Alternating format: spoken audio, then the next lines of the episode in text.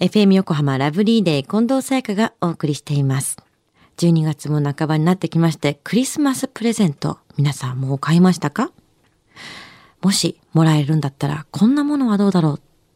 水曜日のこの時間はもっと知りたい保険ナビ、生命保険の見直しやお金の上手な使い方について保険のプロに伺っています。保険見直し相談、保険ナビのアドバイザー中亀照久さんです。よろしくお願いします。はい、よろしくお願いいたします。保険をプレゼントするっていうのはどうなんでしょうかね？そうですね。あのーいいと思うんですよね。ねえ、そのままではなくって増えたりする可能性もありますからね。結構ね、そういう方ってね、いらっしゃらないから、保険っていうのはいいんじゃないかなというふうに思いますし、まあ今回はですね、この保険のプレゼントについてのお話なんですよね。はい。これは前にもちょっとお話しされてましたよね。そうですよね、ん前にもこのコーナーで少しお話をさせていただきましたし、お孫さんに保険のプレゼントという話、近藤さん覚えていますか、うんうんなんか年末にそういったプレゼントをっていうのをちょうどだから1年前になりますね。そうですね。しましたねはい。まあ生前贈与っていうのがありますけども、贈与する場合に年間にまあ110万円までですね、こう贈与の場合、非課税なんですよね。まあこれはまあ知ってる方は結構多いと思うんですけれども、はい。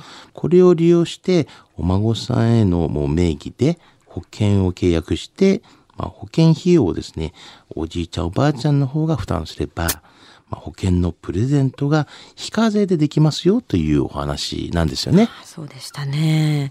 あの、お孫さんの将来に確実に役立つっていう点でもこの保険のプレゼントっていうのはいいアイデアだと思います。はい。まあ、この時にですね、ちょっと、まあこう、注意しておいた方がいいことがあるんですよね。はい。まあ、知り合いの、まあ、こう、税理士にもですね、言われて気づいたんですけれども、あの、孫の名義で保険を契約すれば、あの、相続うん対象財産から外せると思っている方が結構多いと思うんですよね。はい。まあ、ただ、保険契約はですね、実際に保険料を負担していた人の財産になるので、あの、生前贈与の非課税枠を使って、保険をお孫さんにプレゼントする際、まあ、費用をおじいちゃんおばあちゃんが負担していた場合はなんですけども、はいあの、たとえ名義は、まあ、お孫さんになっていても、相続で対象の財産になってしまうというんですねあ。そうなんですね。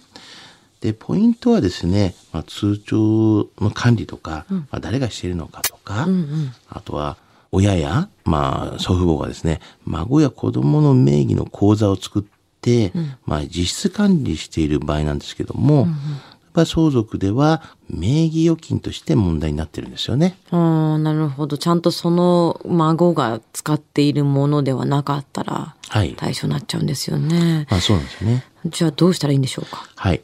なのでですね、保険の名義をお孫さんにするだけではなくて、まあ、生前贈与を成立させて、まあ、保険契約、まあ、そのものをですね、お孫さんの財産にすることをお勧めしていますね。生前贈与ですね。はいどうやってやるんですか？はい。あの、三つほどございまして、はいあの、一つは、贈与契約書をちゃんと作ってくださいということですね。で、二つ目はですね、金銭の贈与は、まあ、振り込みなどの方法で、必ずですね、記録をしっかりと残していただきたいと。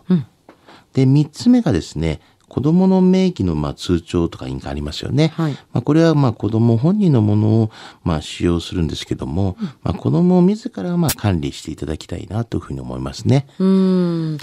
うんうん。ちょっと小さい方に関しては、まあどうしてもこう、お父さんお母さんが管理しなきゃいけないかもしれないけど、そうですよね。うん、基本的にはまああの本人がまあ管理しますよっていうことにしていただきたいなと思いますね。なるほど。あとですね、子供が小さいっていう形であれば、はいあの、特にまあ何歳っていうわけではないっていうことがあるんですけども、子供が自らもう管理できないっていう時には先ほど言いましたけど、親がするという形で、贈与してもらっているこう本人がですね、自覚をしたりとか、はいまあ、ちゃんとこう通帳印鑑管理ができてない場合は、あの、贈与は否認されるということはですね、ちゃんとどっかでこう頭の中に入れておいた方がいいと思いますよね。うん。教えてあげなきゃいけないですね。そうですよ。ね。はい。